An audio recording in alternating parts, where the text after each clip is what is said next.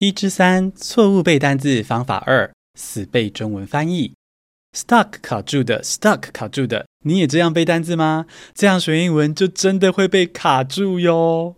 Hello，我是 Bingo。其实哈，我高中也曾经这样背单字，因为以前老师会这样考嘛，哈，老师念单字，同学必须写出正确的拼音以及中文翻译。比如说，老师念 moat，我就要写下 m o a t 护城河；听到 metabolism，我就要写下 m e t a b o l i s m 新陈代谢。一次可能考十个单字，你是不是也经历过这样的小考呢？高中的我每次这样背完单字，拿到分数之后就立刻忘记了。而虽然有些单字我考完还依稀记得，但写作文的时候也不知道怎么用。比如说，metabolism 是新陈代谢，好好好，我记得。但是靠新陈代谢这个中文翻译，我也不确定要怎么说促进新陈代谢啊。这些死背起来的中文翻译，就好像是文具店的假钞，我搜集再多张也没办法使用。幸好我在台大外文系大一课程中学到了立体背单字的方法，现在跟你分享。我当时的老师是一位英国人，British，他每堂课都会发讲义带我们学新单字，而讲义上面呢、啊、是一个中文字儿都没有，全都是英文或者是图片。哇，没有中文翻译，那我怎么背单字呢？每次我分享这件事情啊，就会有学生这样子问，但其实很简单啦，你也做得到。只要聪明搭配文章跟图片，你也能够灵活学习新单字。现在，让我带你回到大一的英文课教室，体验一下。Let's go！想象你走进大学教室中，座位上放着一张英文讲义，上面有一篇英文文章以及五个新单字。第一个字是 utensil，不认识这个字没关系，我们先来读这篇文章。你发现它是一份南瓜浓汤的食谱。里面有一句写说，Use a utensil to stir the soup。嗯，阅读推理一下，用一个 utensil 来搅拌汤，可以搅拌汤的东西是大汤匙吗？接着你参考 utensil 的示意图，哦，有大汤匙没错，但也有叉子、搅拌棒、刀子什么的。哦，所以 utensil 可能是指厨房用具。Use a utensil to stir the soup 的意思就是说，你就任意挑一个 utensil 来搅拌汤，汤匙或搅拌棒都行。发现了吗？你刚刚就是用英文来学英文啊！而且这样学的过程中，你记住了 utensil 这个字的画面，它搭配的动词 use 跟 stir，然后呢，也推理出它的中文翻译就是厨房用品。所以你也可以用英文学英文。打铁趁热，我们再感受一次。现在你仍然坐在大学教室中，拿起老师发的第二张英文讲义，上面一样有一篇英文文章以及五个新单字哦。其中第三个单字是 constricting，或许你不认识这个字，没关系，先来读这篇文章。我们用内容来推理，你发现这篇文章是一篇日记，是中古世纪的大小姐的日记。而 constricting 这个单字附近的句子是这样写的。Father held a grand birthday party for me. Everything was perfect except one thing.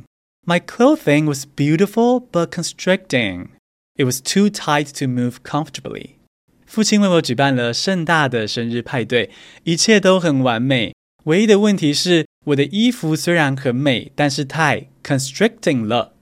这太紧身，我无法舒适的移动。嗯，从单字前后的句子跟情境，你已经大概知道 constricting 应该是很紧之类的，至少不是那种宽松舒服的意思。那这时候你再看讲义上写的英文定义哦，他说 constricting 就是 restricting or limiting movement, growth or freedom。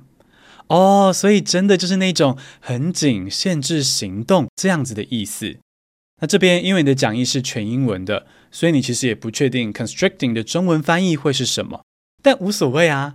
重点是你透过了全英文的内容，推理出单字的意思，给人的感觉。你再度用全英文学英文了，而且这样学，你就知道 constricting 这个字可以拿来形容衣服太紧，好，就像是中古世纪的欧洲女装那样子，有没有？好，把腰束得很紧那种。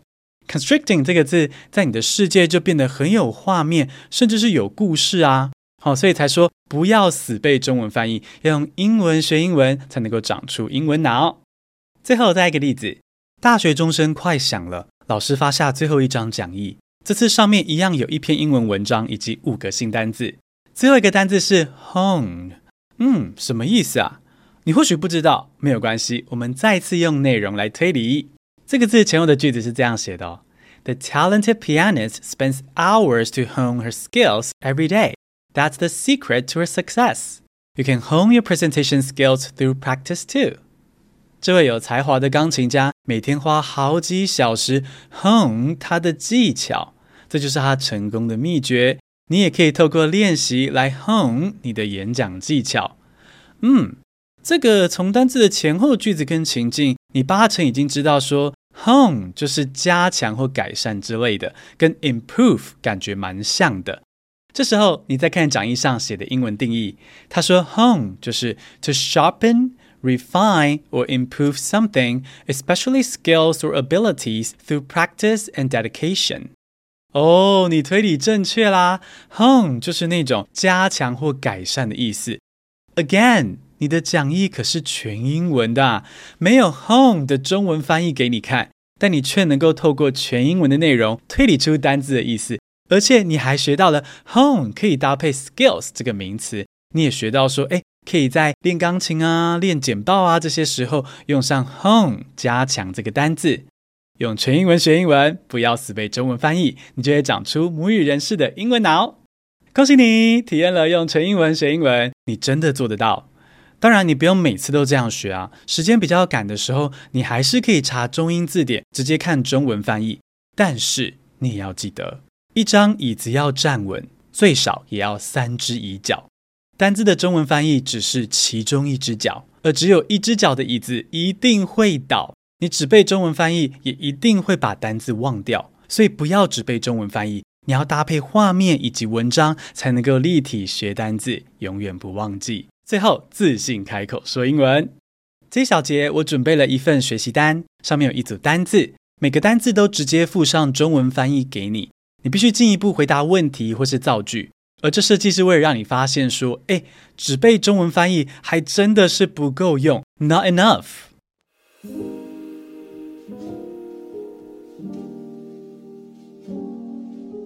Okay，let's wrap it up。简单来说，如果你只背中文翻译，那么你背起来的单字恐怕只是假钞，恐怕只是单交易，根本没办法用。但你放心，我会在第二、三、四部分教你怎么学才会又快又有效。我会彻底把诀窍传授给你，交给我，You are in good hands。我们下一小节见哦。